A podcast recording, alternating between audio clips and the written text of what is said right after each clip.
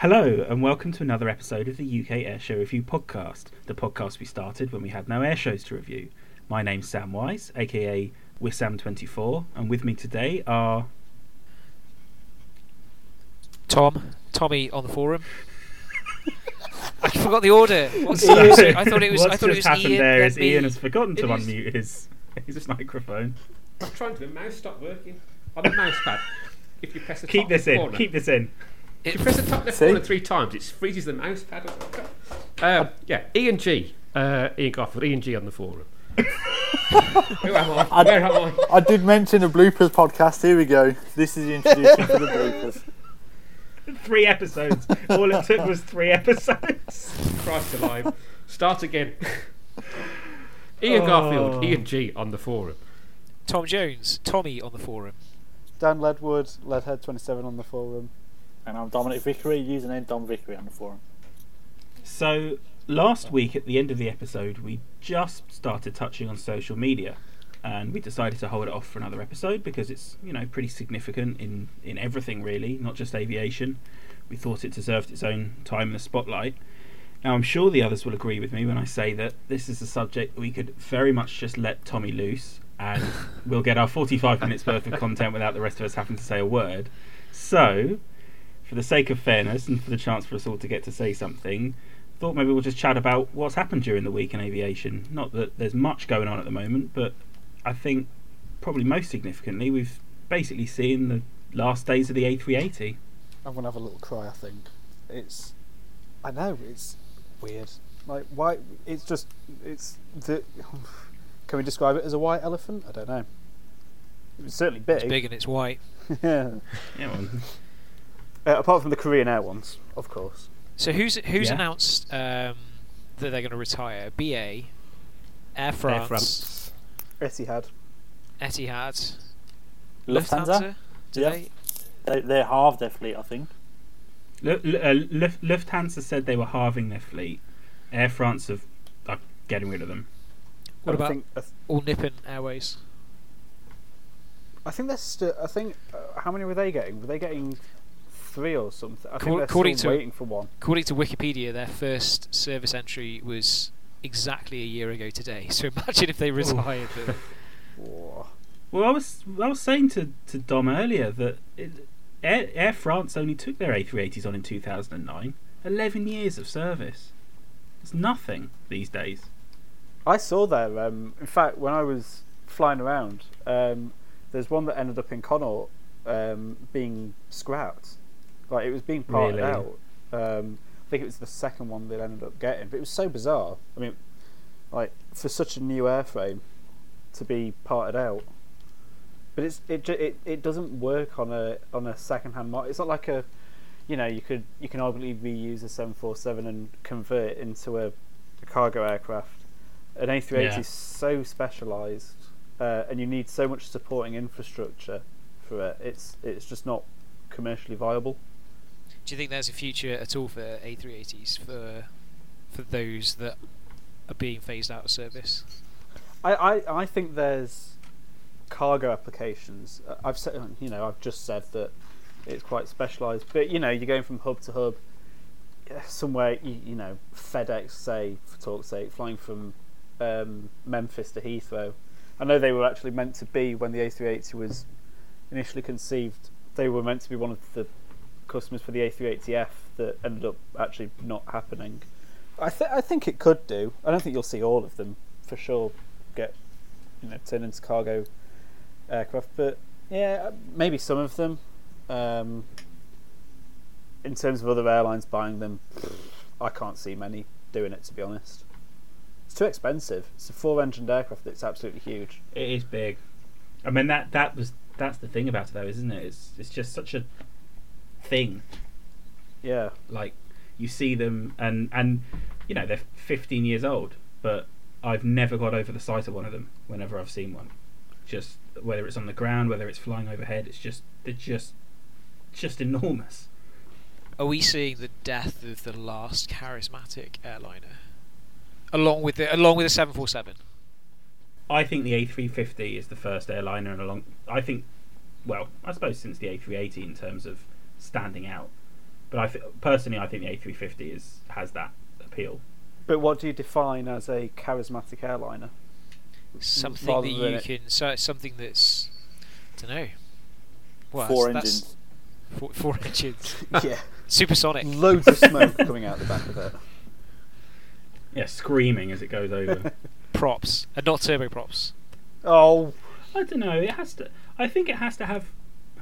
Uh, it com- completely subjective. Obviously, it is everything in, on this.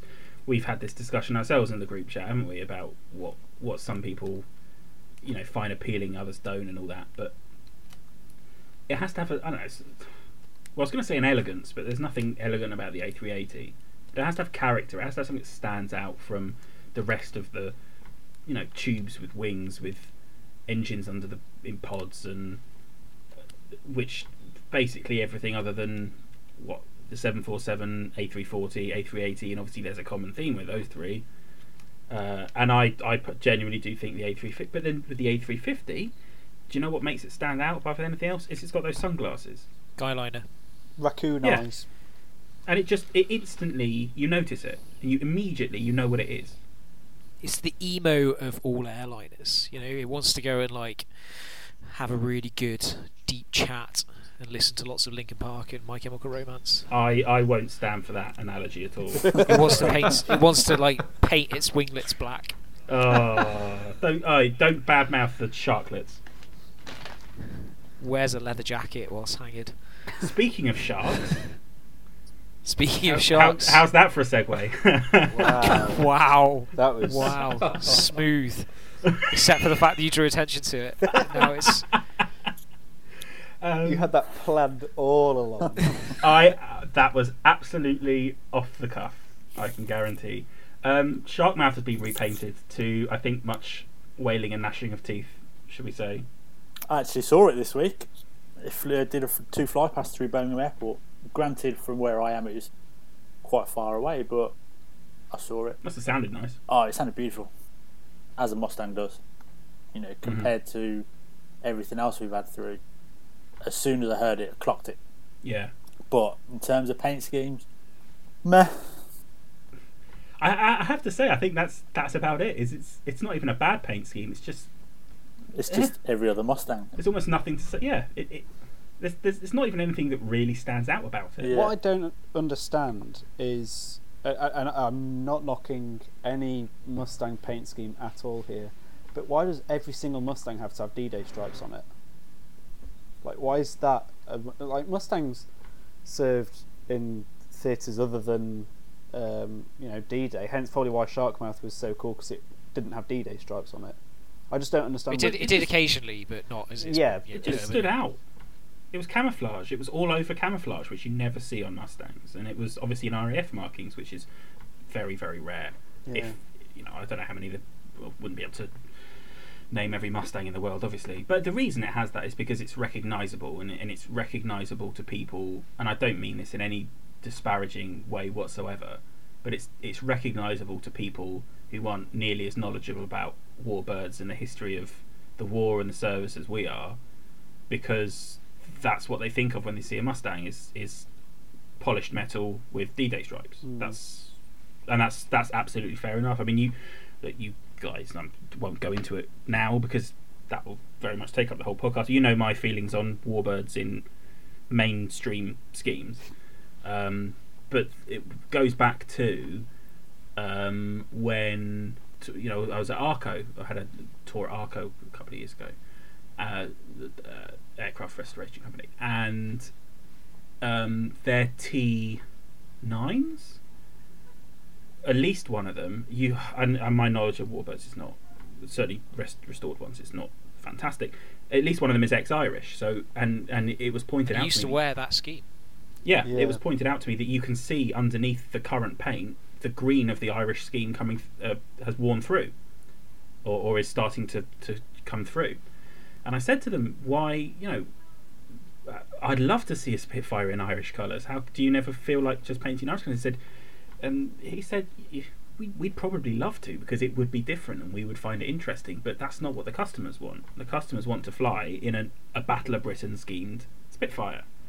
I was just going to raise. And fair enough. Just going to raise exactly that point because is it Aerial Collective that's going to be operating it and uh, giving passenger rides? So it's been painted in as a marketing jobby rather than Hmm. to be authentic. And f- fair enough. Who and you know how many of us do you think are likely to fly in a Spitfire in in the near future? Um, uh, how many people do you think are booking these flights will think will want to fly in an, a green one with a you know ice cream swirl on the side that is the Irish livery? that is lovely to us, but is is mean is meaningless to most people. And you know that's that's fair enough because that's that's how that's how people know Spitfires is the Battle of Britain and the war, and not as uh, a, a training aircraft in the Irish Air Corps in the 1950s or whenever it was. Well, it's, it's a bit like we could. I mean, we could do a whole podcast on this. Uh, we've spoken about it at great length in private. Uh, the argument of having a Buchón in Spanish Air Force markings. Again, I think there's there is the um, the two seater um, that was buzzing around. I think it's Red Eleven. Um, that I think was going to offer pass or does offer passenger rides. Um, Mm. but again, someone probably doesn't want to fly in a Spanish Air Force Buchón. They probably look at it and go, "Well, that's not accurate." They want to fly in a a Luftwaffe marked Messerschmitt Bf one hundred nine esque. and and I, un- I I completely get why when there were, was one one or two Buchóns flying around like in the whole world, why you would paint them in Luftwaffe ones because that was then the closest you'd get to 109 um, for for a long time anyway. But now there's there's loads. There's what? There's four in this country. There, there's a few more flying around. Are there? Yeah, there's there's like the EADS one that was originally a Buchón but then had a Daimler Benz. Yeah, that's right. Well, Um, that's fine. If you can put a Daimler Benz engine in it, then fine. Paint that as a 109. That makes sense. But there's now enough Buchóns that at least do one in that marks what it actually was. Well, don't forget as well. There's an actual BF one hundred nine in the country still. The one down at Biggin Hill. White. of The Emil. what's that? Is it a Gustav or an Emil? An Emil. It's an Emil. What? Emil. Which is the actual Battle of Britain um, flavour, isn't it? Flavour. yeah, I, it- I know they. I know they got a couple of flights out of it. From various murmurings I've had with people, they had no end of issues with the engine. Actually, funnily enough, uh, apparently the engine was just not playing ball at all. It, not playing ball in, in what way? Uh, it, it was just being very temperamental. They just couldn't get the reliability from it to do regular flights. Like I think they took it up for an air test, and for instance, it just spew oil. I don't know if that actually happened or not, but because that was the one that used to live in Canada, I think. It was shipped over to. I I don't know exactly from where it came, but it was shipped over in 2000, early 2015, if I recall, because I think a lot of people made a big fuss of it being able to take part in the Mm. the, the then Battle of Britain 75th Yeah. anniversary celebrations. But I suppose it's it's a reasonable point because there are um, a lot more schemes now, and, and you know if you own a Warbird, you can paint it whatever colour you like. Look at uh, you know Flapjack and Misdemeanor, but it's it, you know a lot of Warbird owners. Especially the owners of single seat versions, I take the point that you know the customer wants to fly in a Battle of Britain looking Spitfire. Fair enough, you know that's the one they want their photos in, rather than some Irish Air Corps looking thing. But at the same time, those, especially those who own single seat fighters, I don't know whether the um, the shark mouth one that's now been repainted into four fighter group colours. I don't know whether that's single seat or, or whether you can stick a, a second person in. it. I think I've seen a second person in it. Point anyway. Point is, I think it is. You- you can- you can- you can you can paint them whatever colours you like, but at the same time, if you're not flying customers in them, then that point sort of goes away. And a lot of these warbird owners um, consider themselves custodians of history. Yeah. Are they proper custodians of history if every warbird they have they paint into very very regular? Yeah, everyone knows about the Battle of Britain. You know, and, Yeah. and, and it is right that you teach people historically about the Battle of Britain, but at the same time, if every other Spitfire looks like a Battle of Britain one, and you know, it, that's why it's really I love that um, the BBMF's um, MK356, the Mhm. Mark 9, is painted in uh, desert colours because Mm. then there's a whole host of new stories you can tell Mm. about the, the Spitfire in you know in, in, in the in the desert um, in North Africa, which of course it played, uh, and Malta as well, which played a huge role. And I arguably those owners who paint them into very regular schemes. They can do that if they like, but are they really truly custodians of history if if their warbirds then become another Battle of Britain Spitfire or you know um, Eighth Air Force type of Mustang?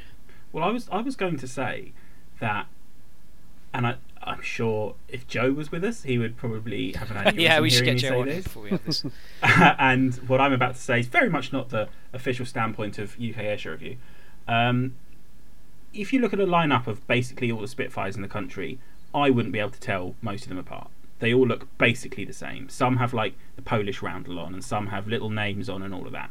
But and this is very much just me not being, you know, I like vintage aviation and that, but it's not. I'm not. It's, it's not my main area of interest in aviation. They're all basically the same to me, and they don't stand out. And if you know, if when one of them comes to an air show, it could might as well be one of half a dozen, if not more, and it wouldn't really make that much of a difference to me. Now, for some people, they'll be able to tell you the difference in rivets between some of them, between a you know a Mark Nine.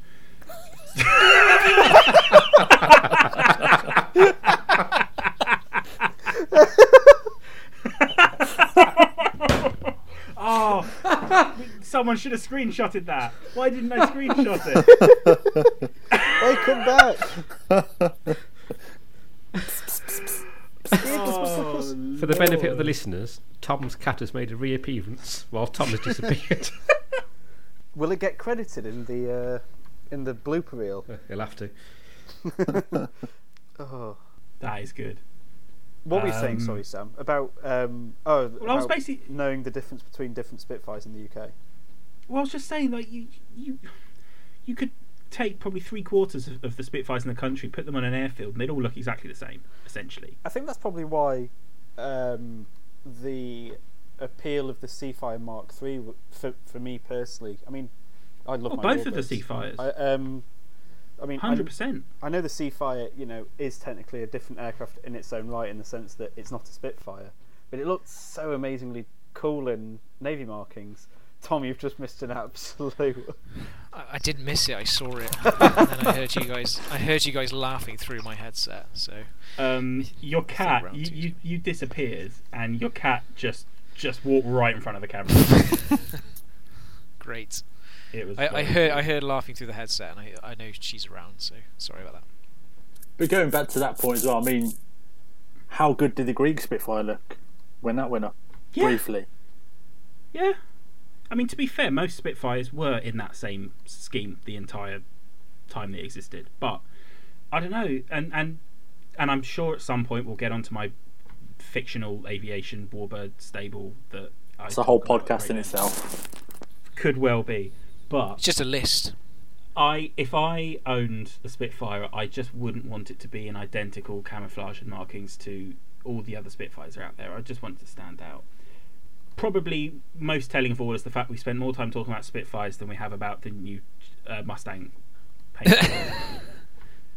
Which probably says it all for that one. But you know, fair play to them. They've got it. They've done it nice. It's it's very shiny. So you know, look forward to seeing it at some point. O- objectively, it looks good. Just Um, and like, you just know what like all the other ones. Yeah, it, yeah, it certainly doesn't look bad. It's it's a Mustang. It's a nice looking plane. And do you know where we'll one day be able to express our opinions uh, on the Mustang once we've seen it in person? Don't know. Yeah, on. Facebook. we could do it on, on social media. Oh, Sam, that wasn't Yeah. quite as slick as yours. Blindingly good segue for the podcast.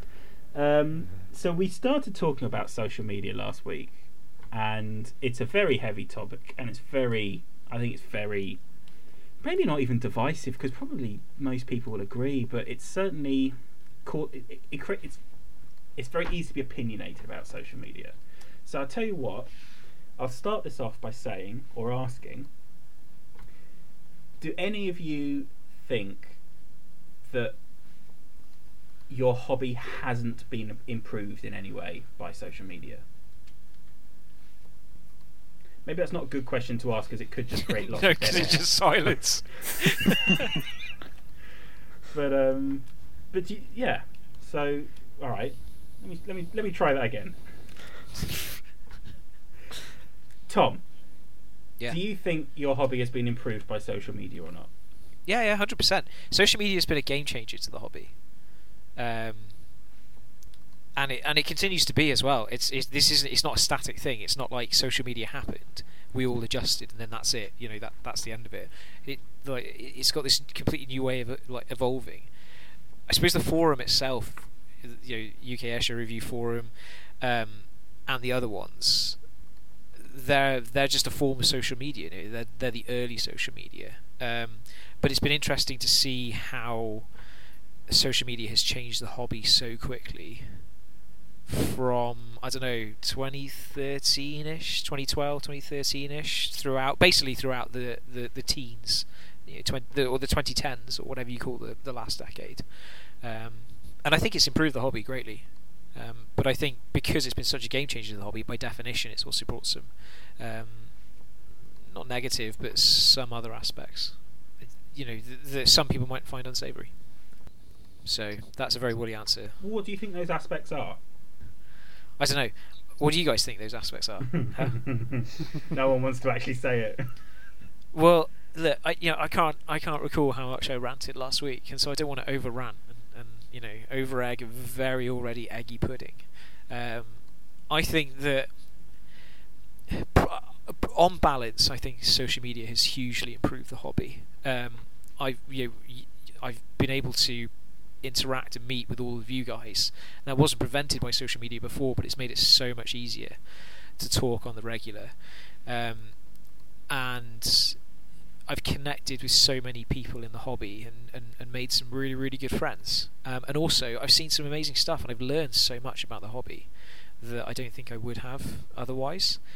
Um, what's really good now is to see pe- like professionals that sort of kept a hands-off approach to social media in the early 2010s for fear of you know accidentally representing their company, which has always been a bit Mm. stupid in my eyes.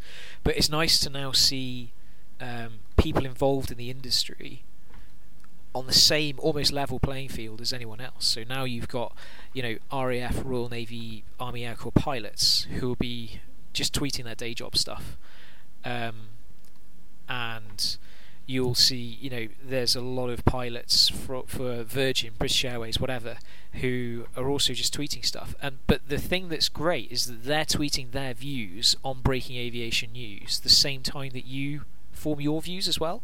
So one pilot might say, yeah, I mean, I saw um, the thing that went around Twitter today, um, or yesterday even, of that bird strike on the cockpit. You know, um, I, I, I know we've Oh, yeah. seen that video.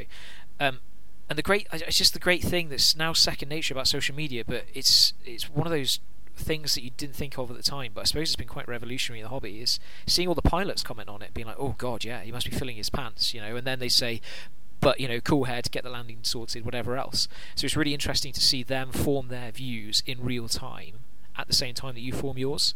Because normally the only exposure you would have to pilots before you before social media would be in interviews or seminars or lectures or whatever, or, or maybe chance encounters, but they were quite rare. Where you know often their views would be polished, they'd be prepared, and everything else. So it's really nice to see them form views, not just about aviation, it's just about stuff in general, life life takes in general. Um, it's it's interesting just to see to see that as well, which I which I think is a, a sort of unintended consequence of social media. And I, I absolutely agree with you. I think that that the access that it's given people to the display teams that traditionally they've never had, other than if they happen to meet them at a show, is fantastic. But at the same time, something we probably I think is sort of how we got onto it last week, is it has created almost uh, competitiveness to get noticed by them. I, th- I think. Oh yeah, no no doubt. There's a lot of fangirling going on. Sorry, or fanboying. Yeah. Sorry, Dan. I, I think, I think there's definitely, I'm not saying in all the time you see it, but there's definitely a, a some like a almost like background noise of one-upmanship that you sometimes get, more so with other thing, some things than others, um, and it, I don't think it brings out a mean streak. I think it, it's the the old adage of the minority spoil it for the majority, um, in the sense that you, you'll get some people that are just always there at the right or wrong time to pick up on little bits here and there and go, actually no, this is the and what have you. It's it, it, it just spoils it and almost taints it a little bit. I'm not saying it hap- as I say happens all the time. Um, I think I found you tend to find it more with people like because they prolifically tweet and are prolifically on Facebook, the Battle of Britain Memorial Flight or the Red Arrows because they are so active, and I, I don't fault them for that. and at all. iconic. I, yeah, I, and I think it's great that they have the sort of um, ability and and are happy to you know engage so much with the public, and then it inherently causes a few upsets here and there, though. Sadly, Does anybody know when uh, RIAT first started doing the announcements through social media and that sort of stuff? Because that's got to be, uh, I I mean, you're talking at least 10 years, if not longer. Uh, I know they, I don't know. they did announcements sort of like through the website, I suppose, but it wasn't with just the, the amount of trepidation that like forum members get every Thursday with the, the twitchy finger over the F5 key. RIAT's. I actually, I actually prefer the F4 button. of course you do. please leave the podcast. Hipster. Nah, yeah, that, that that joke didn't last and I didn't la- uh, land, and I retract it. It, it's I mean, it comes up time and time again, doesn't it, uh, on different airshow threads about how people think things were better in terms of like aircraft announcements, you know, the the weekly updates, and I can hark back to like Waddington shows when you you uh, didn't find out until sort of two three weeks before the show what was going to be there, and I, I think it's a good thing. I think it's great to get that anticipation in the run up to the show. I, I really enjoy seeing what's going to arrive every week and just the guessing game. That's that's the really good side of social media. You know, one aspect of it. I mean, uh, we've we've all been to we've all been to air shows where um, we've had something randomly turn up. I think we mentioned it. I can't remember if it was on the this podcast or the podcast before about the Israeli C-130 that's Yeah. just got announced maybe the, the day or two before. No, it wasn't announced. No, it, it wasn't announced for security reasons. Oh, sorry, it wasn't announced. And I I remember that we were all like you know buzzing about it because we you know everyone likes a surprise. Actually, the best example of that would have been the B2 in 2012, which was announced. Wasn't that a few days beforehand? That was announced in uh, the start of July because I remember there was a, a there was a lot of comments on the forum like that was saying, you know, people were basically taking we were guesstimating when it would turn up because obviously a lot of people were desperate to see it in the air Mm. or at least yeah, active rather than on on static. Um, and a lot of people were like, "Oh, guys, when's it turning up?" And a lot of other people were saying, "Oh no, don't don't say don't say when it's going to turn up, even if you know, or you you might think, or even if you just happen to Mhm. stumble across the right time, because then they won't come because of security reasons." um, and uh, I remember that, uh, and it was like a huge thing, and people were getting really like, you know, Oh, like i- i- you know, as if as if the B2 wasn't going to turn up because some some person on a forum said that you know the arrival time might be X o'clock. Um, oh dear. Talking about Yeah. the B2s, was it 2017? The that fly fly past. past. That wasn't announced, was it? No, that turned up I think That was that- announced that was- on the day. Yeah, no, Yeah, on the on the sheet of lies in the morning because Tom and I we went to Totterdown Farm no. It, and we it, missed that top side. it wasn't even on the sheet of light. It was just down as a fly past. I think it, it, it did in, it did in later shows because I, I mean it was like the worst kept secret by the time that they they worked it people had worked it out that Yeah. Sunday was going to have Well, well the, the fly big giveaway was and the then, fact that and there then they were was, saying there was a Sorry. stall from the B2 squadron set up selling B2 Yeah. patches and tags. um, and also you know you know commentary was saying ah well we we might have a surprise for you later on today um, it was the same in 2018 as well when when uh, it turned up again To mu- Um, but but that and I think of it said it on the sheet of lies then that sort of it, yeah it did that sort of brings me on to the the negative aspect or one of the negative aspects which is that when things don't happen the way people like them for example the 2018 fly past being considerably less dynamic than the 2017 one the the outrage on social media which was normally beforehand you know we talk about the forum being so you know early social media confined to a very small community of people is now massively amplified by social media Yeah. and social media accounts from shows and operators more more the shows I would imagine get all sorts of abuse and what was probably the most, so probably one of the blackest episodes in the hobby that I can remember since I've been in it was Vulcan Gate. Which, which what year is that? 2014. Must have been because it turned up in 2015. That was the Yeah. last time. Yeah. So, um, in 2014, yeah. When to, to to clarify, in case anyone doesn't know, RIAT announced that, and I don't know. If, do we really know what happened? But supposedly there was a falling out between RIAT and the Vulcan Operate Vulcan to the Sky Trust. And Didn't RIAT they? Did did RIAT not come out? Sorry, did RIAT not come out and simply say that it was you know um, just too expensive this year? I don't remember. I remember. i, I, I, I i'm pretty sure I remember something of of similar lines. Uh, of the organisers saying we can't afford it. Yeah, well, I don't know whether it was we can't afford. Um, slightly different to we don't want to pay Well, for. I, I think it was. I think it was that. I think both saw themselves as more important than the other, and RIAT didn't think that they needed the Vulcan to to sell out and make a show, and the Vulcan lot, I think, probably thought we're the big boys in town. Who are you? Maybe maybe I'm putting words in their mouth here, but who are you not to book us, kind of thing. Um, and I guess um, RIAT Blink first or something. That's entirely speculation. That's entirely me speculating. I should I should say there. Um, but yeah, so basically, they RIAT didn't book the Vulcan for 2014 or whatever year it was, and their social media accounts were flooded with abuse from people who wanted to see the Vulcan. Um, and I have have no hesitation in condemning the people who did that sort of behaviour. It was it was it was shocking entitlement. Someone created. I, I'm just looking back at the old thread while you're speaking. Someone created a uh, petition. Yeah, yeah.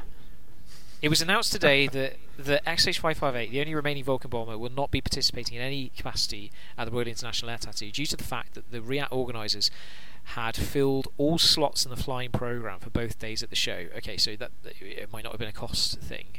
Um, that's how I remember it, but obviously perhaps that's um, I'm remembering the speculation rather than the. Re- but yeah, someone, someone, and it's it's still there, and it had 431 supporters. Um, But the, the abuse Uh, yeah, that they got allow- was allow Vulcan. unbelievable and dis- Yeah. and disgusting in in what they were doing. You know, and there were all these talks of boycotting it and all that sort of stuff, which we all know the Vulcan was a very emotive aircraft or, or emotion generating aircraft and very popular and rightly so. It was, it was a Vulcan, um, but it, there, there's no obligation for any show to book it, and the number of people who were you know the entitlement that it, they should be seeing it because they've booked tickets to see it before it was ever announced of course which is i'm sure a lot of places would you would feel comfortable in in assuming that the vulcan would be there but it, you can't ever be an angry that you're not going to see something that was never booked or never announced uh, obviously I think that's the double-edged double-edged sword with social media. Everyone's got a voice, and inherently, a lot of those voices are people just being incredibly toxic towards, well, in this case, the organisers. And and I think I saw or vaguely remember seeing, you know, I I, I defended RIAT because I thought people were being incredibly unfair towards the airshow organisers, and I th- maybe potentially got into a couple of debate comment debates on Facebook, and people were like, "Well, it's my opinion, so I, I'm entitled to have it, and I, I've paid for my ticket, so I should have my opinion." But that wouldn't happen in the '90s, or even in the two in the noughties when Facebook wasn't or Twitter wasn't around, and people, you know, didn't have a way of spouting their thoughts. It's just the, the keyboard warriors, isn't it? It's just hiding Yeah. behind the keyboard. Uh, I mean, there's a, a, a number of different uh, sort of aspects. Uh, I mean, it's like you see in uh, Facebook photography groups. It's when people say, if you have nothing nice to say, don't say anything at all, and, and that kind of thing, which really rattles me giblets. Something rotten that does. um, what was that phrase? certainly new to me um, I've lost my thread now. Um, Battles your giblets. keyboard something warrior Yeah, giblet. yeah, it, it's uh, yeah, it, it is the, the the negative side. Um, I- mean, you've got people that are having a go on social media, um, who they've got this invisible wall because they're behind the internet and whatever, so they can say whatever they want to. Uh, but then you also see it in Facebook groups as well, uh, you know, different spotters groups and photography groups, people slagging people's photos off and somebody uh, doing something that they shouldn't do. Yeah, there's lots of people who think they're entitled to do this, that, and the other, and people argue against it, and it gets very, very, very nasty. And there's been a lot of sort of private closed groups. There's a loads of things, loads of things behind closed doors on Facebook for different groups, and the, the entitlement element. It, it's very frustrating, very annoying because it should be open to all. Um, you know, that there's, Mm.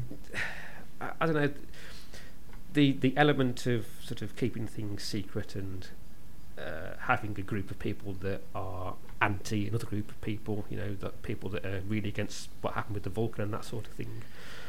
Uh, I mean, we've seen it on the forum. The end result was that we had to bin the thread, didn't we? Because of just Uh, so what, many. just the one? Yeah. the main, the main thread. You know, you you can say what you whatever you want till you're blue in the face, but you still want to get people that are just going to be having uh, having a go, and it's those people that are being negative that really cast so much darkness on on the positive side of things. of which there's a lot. I think the, Yeah. Yeah. the the thing as well about social media that's slightly different to forums is that um, forums always feel quite niche. They feel like a niche.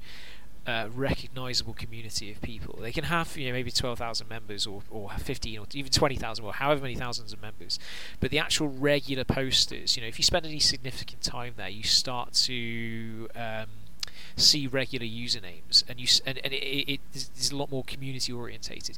You get the same on social media, but the thing about forums, um, I would imagine, is that they're contained. Whereas with social media, it's so all encompassing, and it's it's so much harder to ignore.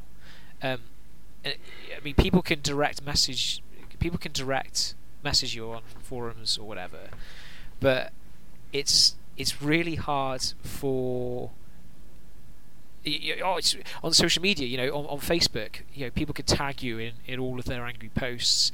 They can, you know, say what they like. You know, if they're blocked from one Facebook group, they can just go and, and create their own, and or sometimes create like a the group I've just been kicked out of is crap group, you know, like or something like that. And it's the same with Twitter as well, or, or Instagram. You, you tag people, and you can send DMs and stuff. Um, and it just feels like Facebook's a l- uh, uh, and Twitter and Instagram and all of the other social medias. It's a, it's a lot harder to ignore, and it's a lot Mm. easier for stuff to snowball um, because you know one comment that's negative or something can get several hundred likes, and you think, oh my god, you know, there's that several hundred people that endorse this comment. Whereas with a forum, you know, each person has to take the time to make such a, a comment. So you might have people moaning on a forum. I mean, it's part, it's bread and butter in in UKAR's RIAT threads, unfortunately. But if you actually look at the people who are really, really moaning, especially those con- moaning consistently, it's only a couple of people. Whereas you check Facebook on the same day, and you'll have hundreds, or at least several that are endorsed by hundreds. Um, and that's an interesting part of social media. It feels Mm. so much bigger that way because it, it, the, the numbers stack up, and it's a lot harder to ignore. and it does it does uh, uh, you know you said about snowboarding it does attract or, or have the potential to attract a much wider audience. You know you look at uh, the UKAR forum suffice to say there's a fair share of debate and argument on there but you're probably not going to find in reality that big a difference of opinion uh, in in the membership I would imagine on most things. People like different things and have different uh, you know different views on how things should be done, but considering it's a very niche, very specialized forum and community, you look at social media, you have way more people coming in necessarily than just that very small group of people. And now, I'm not saying that's necessarily a bad thing. Um, It can be very good in, in It- certain yeah. circumstances. important to pop the bubble, as it were. But it it just if you it, it has it also it just allows for things to be misconstrued or taken the wrong way, and that's when things can get piled on, and that you know, and that's that's a general social media thing. That's obviously not specifically social media and aviation, but you know that's a big negative aspect of social media that's really reared its head over the last few years. The, that toxicity from the wider world, from strangers that you you who, who would never say it to your face. Hashtag this hobby. Hashtag this hobby. And and I it, think sorry, go on. I, I, th- I think uh, the one I've sort of seen a lot of recently, uh, particularly because you know the lockdown, like, as of now, sort of moving away from quite such strict lockdowns. We touched upon it last week about going spotting and stuff like that. Just before that, because I'm on various Facebook groups for airports, both civilian and military. Um, people taking photos and, and putting them on Facebook groups, and I can't count how many times I saw it. People going, "Why were you at the fence? What were you doing there?" And in fairness, most of the time it was I, I don't know how true it was or not. The person could be blind through the front teeth. Um, it was, oh well, I actually live near the airport, so I'm I am entitled to be here. And then people, I mean, I saw one exchange which was, well, prove it then. And you you'd never ask someone if you were fen- at the fence at Edinburgh Airport, say talk like saying, where have you come from then? To be there. was as Ian put it, it's keyboard warriors, isn't it? yeah, no, Everyone's I- I- everyone's I brave totally behind a computer screen. There's someone at um, Yeovil who um, is local to the area. Um, I won't name him. Um, he's a really nice, really nice guy, and, and gave me a lot of. Um, he's not on. I won't, I won't name him. Steve's a nice guy. Yeah, he is a nice guy. Um, he's not who who you guys think as well. But he, he's local to the Oh area, yeah. and um, he sometimes posts uh, local movements because obviously it's it's a factory. It's where new things are being built, so so you stand a good chance of seeing some quite interesting stuff that is slightly more than you'd see. Uh, a, a- base where you know what's based there. Anyway, so he'll he'll say, you know, such and such is visible today, such and such has been flying, or whatever, and people will uh, he'll put it online in the interest of helping the community to, to, to show what's been flying and what's not, and it's very valuable if, to anyone who's planning a trip or even who's just interested. But then he he was telling me once he was like, you know, I, I posted something about such and such Merlin that's just broken cover, and someone just went, no, it hasn't, and he went. Yeah, yeah, I did. I, I, I I was literally stood at the end of the fence, and they were like, "No, you weren't." He's like, I, I was right here. I got a photograph of it. It's it's a garbage one. I won't put it online or whatever. Or you know, maybe it's yeah, maybe he's he doesn't want to make too much security thing by putting it online. I, I don't know. But he yeah he was telling me he's, he's several times he's he's given out information and people have gone. No, you weren't. Here's a, a press conference I found on Google. It says that you know first flight's not for another Oh. three months or something. And he's like, yeah, yeah, I, I understand that completely, but I was there. And people go, no, you weren't. And he's like, like, it, there's just a, a level of sort of of disconnect that's just crazy. Bizarre, isn't Um, it? but- really, really bizarre. But he, but he did say, in fairness, that came from forum rather. He's not on social media in the traditional sense. That came from forums. So, um, uh, you know, that that's not a, a comment on modern social media. But yeah, it's um, yes, yeah, it's just nuts. But speak, I said earlier about how easy it is for people. You know, a lot of angry people who have just been banned from such and such a group or whatever offence, whether it's right or wrong. Um, when they've got that hot head, their blood's up, and they're like, oh, and they've just had a fight or something. It's so easy for them to create a, you know, a imitation group, um, and like like UKAR, we we've got an imitation group. It's not from anyone who is banned, although I, I think they are a member, but um, they produce really awful substandard stuff and just act generally entitled. Um, and they've stolen our name. It's British Airshow Review. I'll name them. Um, they're an awful outfit. They're an awful outfit, but they've been buoyed by the the new age social media because it's been so easy for them to set up, you know, a WordPress account and a name and get Twitter and Facebook going. Um, and they're an awful Well, outfit. They're more- terrible. M- more than anything, and I've, I perhaps should be a bit more reticent to say this, given that we are an online magazine, but so much of online presence, if not the major- the the bulk of online presence, is social media these days. Yeah. How many how many outlets exist purely as social media? No, hundreds, hundreds and hundreds and hundreds. Well, I mean, I, there's, I mean, even the magazines uh, are diversifying. I, th- I think Flyer are certainly trying to move away from, you know, something that you can pick up in WH Smith or any other news agents, and trying to move it to more online subscriptions instead. And the days, the days of um, being able to argue against bragging about follow count and how many likes you get and all of that stuff are past because there is actually a, a, a tangible value to high followed accounts now. I mean, Yeah. it, it, it, whether that's the case quite so much in aviation, obviously a bit more specific, but you know, Instagram accounts can go for thousands of pounds or dollars, uh, if not more, depending on how many followers they've got. You know, people will buy those accounts. Obviously, that's that's you know somewhat more shady than just angry people on the internet, if you know what I mean. But social media has an actual value to it. You know, the the, the digital marketing industry is enormous Huge. you know, I, I, I, my work where I work is a marketing company, and, and part of that is digital marketing, and it's it's serious, and the targeting that you have to do for it is important, and following trends and following the right thing. And I think one thing UKAR has been very good at, you know, we're blowing our own trumpet here. One thing UKAR has been very good at has been keeping up with social media over recent years, and that has been, uh, you know, I can say a very concerted effort on our part. That hasn't just been I- idly going on Facebook and Twitter and that has been really thinking about what we're doing. It's it's a tough game, Yeah. um, and people who are sharp on it can do very well without necessarily needing to put in the effort, or, or, or in fact, not even necessarily, without having to put in as much effort as used to be the case, maybe 15 years ago, for example. And I'm not saying that's necessarily a negative because it's just the world we live in. And li- likes and followers and things beget further likes and followers. Um, 100%. Well, that's how the algorithms work, isn't it?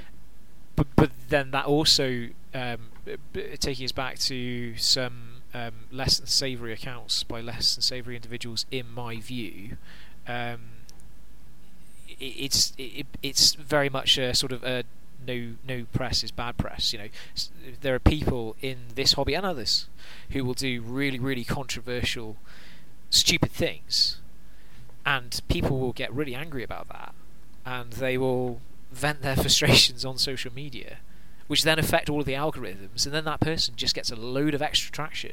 Mm. And you know, for every ten people that see that and think, "Oh my god, what a what a knob," there'll be there'll be one person who says, "All right, yeah, but that's kind of interesting. You know, I might give that account a follow. Mm. I might I might have it." And it does. That's just how it works. That's how it, that's how it rolls. Which is really bad, and that's one of the, the bad things that social media engenders in society as a whole. But obviously, our hobbies, you know, no different to other parts of society. For sure. The only exception I see to that, which I, I on on the whole I agree with what you're saying there, Tom, um, and probably why it's probably my favourite social media platform is Instagram. I mean, it's it's very much the case of, or I've tended to find on Instagram, you don't find so much keyboard warrioring. I think the the crux of Instagram is the more you post on it, the more coverage you're going to get, and then Yeah. inherently the more followers you're going to get. There are issues with Instagram as well, but I Oh, think no, I our, our demographic isn't where the problems lie, if you see what I mean. No, Um, j- just in terms of those on the worlds, it's maybe just the the demographics aren't the same where the actual problems, unlike Facebook and Twitter. I prefer Instagram to Yeah. both Facebook and Twitter um, in general because of what Dan says. It seems to me that the community is nicer on there. The, it, you're right, it does have its own issues, mostly prolific image stealers um, and those really stupid spam accounts um, that just grab stuff whatever they Google. Um, so you know it has its own problems, but it's harder to sort of have a, a battle and a fight and a, and a big disagreement, and for that to be seen by others as well on Instagram. But yeah, it does have its own issues. But I, I prefer Instagram of those three, of Facebook and Twitter and IG. But it, uh, to, to, to wheel it back round to the positive side of things, you've found you've got a lot more exposure for your aviation stuff through social media, I think, Tom, as well, haven't you? Yeah, hundred percent. Yeah, yeah. Um, and you, you, you know, I went to one of the um, Centre of Aviation Photography's initial workshops because I wasn't very long into aviation photography, um, and I and I, I just fancied it. I wanted to see what it was about, and I couldn't really afford one of their trips, but I wanted.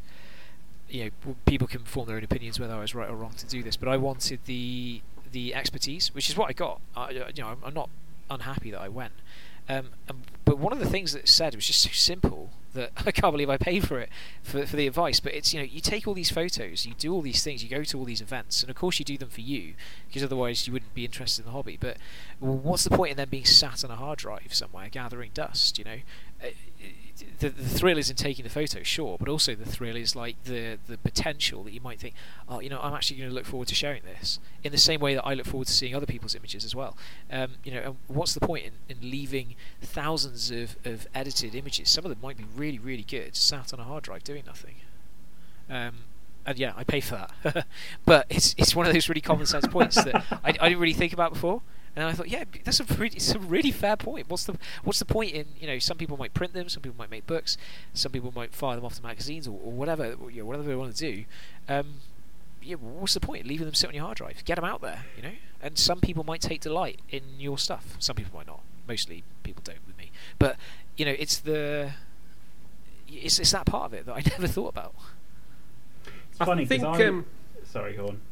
I'd say I think going, going back to the original question that you posed and improvements to the hobby, I know some people on Facebook. I say Facebook friends. It's those people from groups that like your photos or you might have Yeah. met once, and their photography skills might not be brilliant, but they like what they do, which, is perfectly fine. But I've seen people that have taken them down a notch, and they've really, really knocked the confidence sideways, and they, they don't post things anymore, which is a great shame on the other side of that, some Facebook groups I've joined a few in the last couple of weeks, especially uh, in this lockdown period, having joined some of these groups and some of the themes that they're doing. It's been quite an inspiration, and I've really enjoyed seeing different images. It's a lot of photographers all over the world, uh, many Eastern European ones, but it's been such an inspiration. And it's been really nice to see, and there's been none of that sort of arguments, the keyboard warriors and stuff on there you know, it, it's two vastly different worlds. Well, I think one we're both in that probably might as well give a shout out to is the Four Aviation flight line that we're Yeah. both posting in quite regularly. Yeah.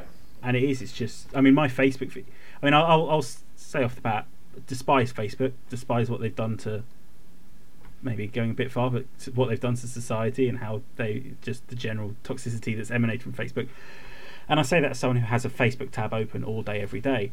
But um, that's pretty much the only place I post aviation stuff. To be perfectly honest, in either in groups or just random photographs on my on my timeline, and that's mostly because that's how I think I've networked in the aviation community. I think you've where I've done it on Facebook, Tom's done it on on Instagram, and I'm sure you know some people will do it on Twitter.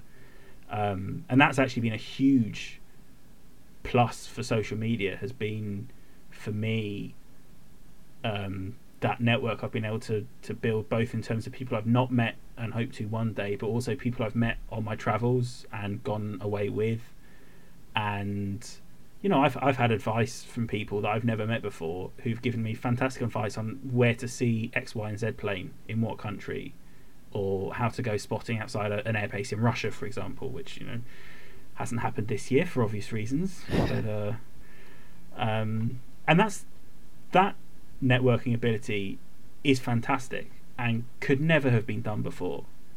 W- uh, You know, you had the forums, but you didn't necessarily have all those people on the forums. You know, the, you know, I'm talking about people from Russia, people from Bulgaria, people from the Netherlands, people from Greece that I've met or haven't met, but that I would otherwise have zero contact with and never would have done. That actually now I can ask for advice or suggest things to, and actually have that community, not community because it's not, but but that personal network of of aviation people that both benefits me and lets me give something out to them as well, and that has been a huge huge bonus.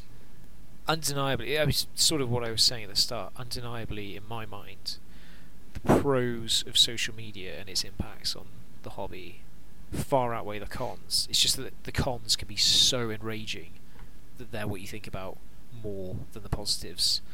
Um, which maybe that's human nature. You know, uh, competence and success is treated as expected, whereas failure and uh, uh, you know nastiness is is capitalised upon a little bit.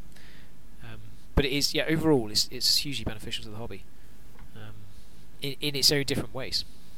Mm. I mean, from from my point of view, I wouldn't have probably not quite as well known any of you guys quite as well as Yeah. what I have done. I mean, like um, me, me and you, Sam, we've been on, a f- uh, and Dom and Tom, Ian, you're the exception to the rule in the sense that I've not been on holiday with you, but I'd have never gone on holiday with like you guys or anybody else if I hadn't have really interacted without the use of social media. It Well- just wouldn't have happened. completely. If, if I think it was actually it was only after not long after I joined in 2015 that we set that first Facebook group up. I won't go into why it was set up in the first place, but without that, I don't think well this this podcast wouldn't exist. I don't think. I don't know if I don't even know if UKAR really would have lasted as long to today without us being coming a so a, a close knit group. I don't know. I don't think we would have met up at RIAT that first time in 2015 when we went because it was only through that that we started talking about Park and View West versus East and meeting up there and you know we went to Russia and all that and not that that was through social media but you know Yeah, Ru- Russia was just a happy coincidence Russia was a happy coincidence for you and I. But but yeah and and then yeah we went on holiday and we've all gone and done stuff together and we're all mates which I don't know if that was ever the case with the UKAR staff before I, I'm, I'm, sure that you know the old guard. I mean, are friends as well. Um, but I suppose I, I suppose it's a it's friends that you see at air shows I mean, back back then, it, it you know, social media was in 2010. Social media was not really a, like I was huge on Facebook. Not huge, as in I was like Giving it the big, big into I am there, Facebook. Tom. I'm, I'm Oh, kind of a big deal. guys. I had a blue tick. All right. Um, I was I was really into Facebook in like 2010. You know, because back then it was just me and my friends and me posting you know junk from from my first year at uni, and then uh, I mean I, I I actually really really don't like Facebook anymore, but. You know, back then, it, it was completely different to what it is now. Do you remember the you know the old Facebook games you used to be able to play, and they were like um, it's Mhm. basically like what Clash of Clans is now, and it's you know you you do like a move against your Facebook friend, and then you'd wait twelve hours for them to like do another move against you, and then you'd log on. It'd be like, oh, you know, Ben Johnson, not real name, Ben Johnson has you know killed your vampire. You have three hours to respond, or so, I, some crap.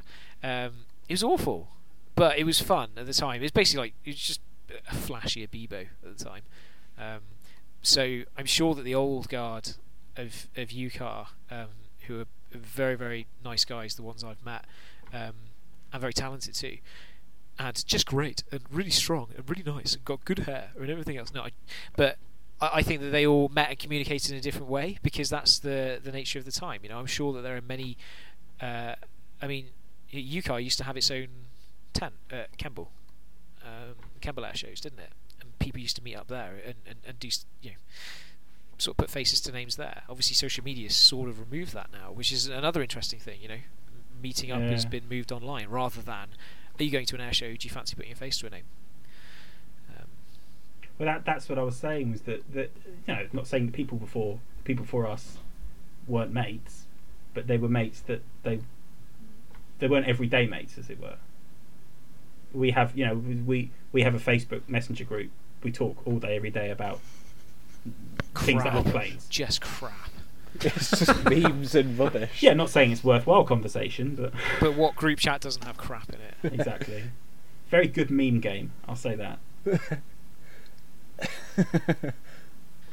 Yeah, I mean, to be fair as well, um, you know, uh, alcohol's had a lot to do with, with me being friends with, with you guys. Um, I used to be very drunk, a lot. Um, remember, I was really hanging that first time we met, Sam, Park View West. No, no, no, second time we met, I was absolutely You were. hanging. You were, Um, yes. Could, was, yeah, yeah, yeah, and that's when I thought that there was a, a Swiss Chinook that existed, which obviously did. which is a stupid. Thing. I like I like how you I like how you got that in there yourself, Yeah, so yeah. you own it. Before I was, one I've, of us I've sort of been thinking about that for the last two podcasts we've done. I thought if I don't put this in now, someone's going to say something, and I need to own the fact that I was really hungover, and I saw the Swiss uh, PC-17 and the Puma. Cougar, or the Super Puma. I, I can never, anyway, whichever. Um, for some reason, I saw the Super Puma and the PC seventeen, and I don't know what went from Super Puma to Chinook in my head, but I was like, "Oh, guys, it's a Swiss Chinook," and uh, Sam was like, "What?" Um, A joke from yeah, five know, years five ago. years. Um, but then also, we wouldn't have gone to Denmark were you not really drunk and said, guys, there's a zoo in Denmark, and they've also just confirmed the Ukrainian Su 27, which was in 2016, so like that was a groundbreaking thing. So we were like, all right, guess we're going to Yeah. Denmark. I was. I remember that. I woke up the next day and found we Yeah, booked a trip to yeah. Denmark. And what a trip it was. On, on yeah, it- And what a trip it Um, was. On, but that was Hashtag Lego World. Legoland. Legoland. Do you know what? I, I'd recommend a trip to Denmark to anyone. It's so good, and Legoland Yeah. is an amazing, amazing place to go. So screw the planes, screw the planes, and screw kids as well. You don't even need kids to go. it's so good. Um, let, There's okay, don't screw kids. yeah, don't screw kids. Yeah. Let's just say that now. Don't screw kids. Pub- That's public, public health warning from Uncle Sam there. But I just mean like, uh, yeah. Anyway, so social media, yeah, it's, um, pros and cons on the hobby. Interesting to see how it's impacted. It's nice to see some regular names who have left forums as well.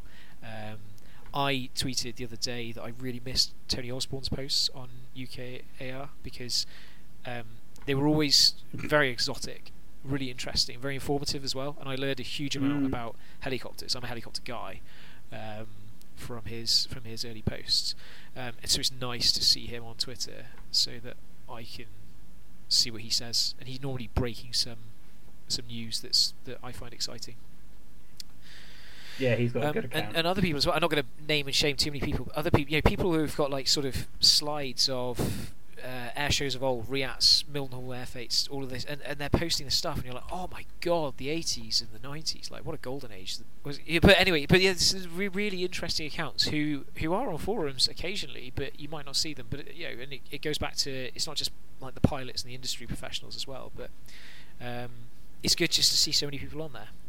So, on that note of interesting accounts, shall we wrap this episode up by suggesting maybe one interesting account we all know Yeah. and like each that people and the might be platform that interested they're in? on as well, just to avoid any confusion. Well, no, well, let's, let's give the listeners some element of challenge. Um, so, my recommendation would be on Instagram the Royal Norwegian Air Force Museum account, which is, I believe, at RNOAF Museum.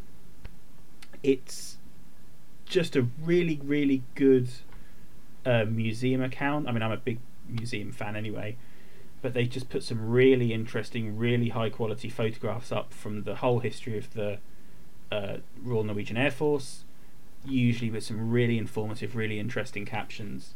You know, there's photos of, of Norwegian, obviously lots of F5s, things like mosquitoes, starfighters, um, loads of just very interesting stuff you didn't necessarily knew they had. Really, really informative, really, really well put together, well curated, and I just always look forward to whenever they post something. Yeah, fair, strong. Dom? I think mine might not be in you know left field, but on Instagram, I love uh, aircraft restoration companies page. Um, the, the the machinery they've got, you know, to see the progress of it over winter or any new machinery they've got, um, even with their, their servicing of, of the Lancaster PA four uh, four seven four, just love it. Ian?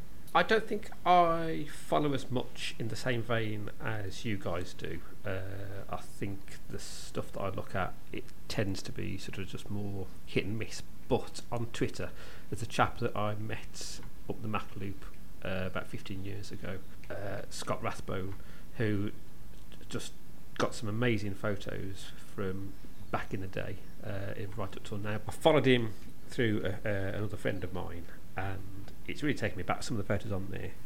Um, for mine, um, almost purely from a a photography perspective, uh, he's on m- mostly on Instagram. You can find him on Facebook as well. Um, is Lloyd Horgan stuff. Um, he does. Obviously, he does a lot of stuff with helicopters. Obviously, that's what he specialises in. But the the content that he puts on uh, on social media, in my opinion, second to none. Like the quality of the photos, and uh, for me, because I'm uh, my my photo editing is appalling. Um, to be kind, like it, it is interesting to see what he does to photos and how he how the, the way he takes photos. So for me, that's that's a, a must follow. Um, for me, uh, he's on, I think Facebook as well, but um, I don't follow on there. But um, certainly on Twitter and Instagram, um, Stuart Freer, um, the editor of Touchdown Aviation, but sort of almost like the king of archive shots. It seems. Um, the the the archive of stuff that he has from him and, and I think his his late father's collection is um, has to be seen to be believed. Um, and I followed him because I, I saw his posts on UKAR, but also because we used his shots in the first article that I was involved in when I was a staff member on on UCAR, which was the Tim Prince retrospective. Um, we used some of his archive shots for that, um, and they were just they just blew me away when they first came through, and they have ever since. And his Twitter's very regularly updated. I think was it yesterday or today? He's put a picture of um, an SR71 topside at Mildenhall. Crazy. Um, so And actually, I think that photo is famous. yeah, yeah, Like, yeah. It's, it's a very famous, seen. very famous photo that quite quite a lot of the stuff before. he puts up is like I've seen that photo a thousand times. Yeah, but it's it, but it's but it's also the supplementary stuff as well. Um, and what I like is the fact that he treats modern day airshow moments with as much enthusiasm as he does looking over memories of Mildenhall or you know um, uh, images of tomcats or something, um, which is which is really really good, and really encouraging as well to know that the hobby, as long as you look after it properly, you, you, it's possible not to sort of get a bit bored after you've seen everything, because it looks like he has. So a very good follow indeed. Cool. Well, hopefully that's some good starting points for people. Obviously, that's a very non-exhaustive list. Um, yeah, we, we, we should all uh, we're all going to get our checks in the post from that, right? Like. Well, they're they're all, they're all coming to me, and I'll forward. Oh, fine. Yeah, yeah. I'll give you my bank details after, maybe. Yeah, yeah. I, I mean, the and, and your mother's maiden name and all that. um, yeah, not necessarily for the podcast. It's interesting you say UKAR rather than UCAR. Uh, it just feels weird saying UCAR, but in my brain I say UCAR. Really? I just I don't know which one, I don't know which one's better. I switch between the two. I've I've never. To me, UKAR sounds weird. Yeah. I call it UCAR. it, it just it just feels odd. Maybe it's because I, I never actually say it because we never say about or we just say the forum like the forum knowing that we mean UCAR. Let's do, let's do a roundup. What do we say, Tom? I, I both it, I I trying to work out which one feels best. Stop sitting on the fence. Yeah, it's Ian- right Tom, up uh, uh, Dan, Uh, UCAR for me. Ian, Yeah, UCAR for me. Dom. Same, UCAR. So Tom's wrong then. You Yeah, for, for once. UCARs. So that's it for another episode of the UK Airshow Review or UCAR podcast. If you've any thoughts about this week's episode and the things we've talked about, or just want to comment on the podcast and how you think we're doing it, uh, you can head to our forums, which will be linked to in the description, and uh, a n- link to the main website as well, where you can read any of our past articles uh, while nothing else is going on. Thank you, and see you hopefully next week. Bye.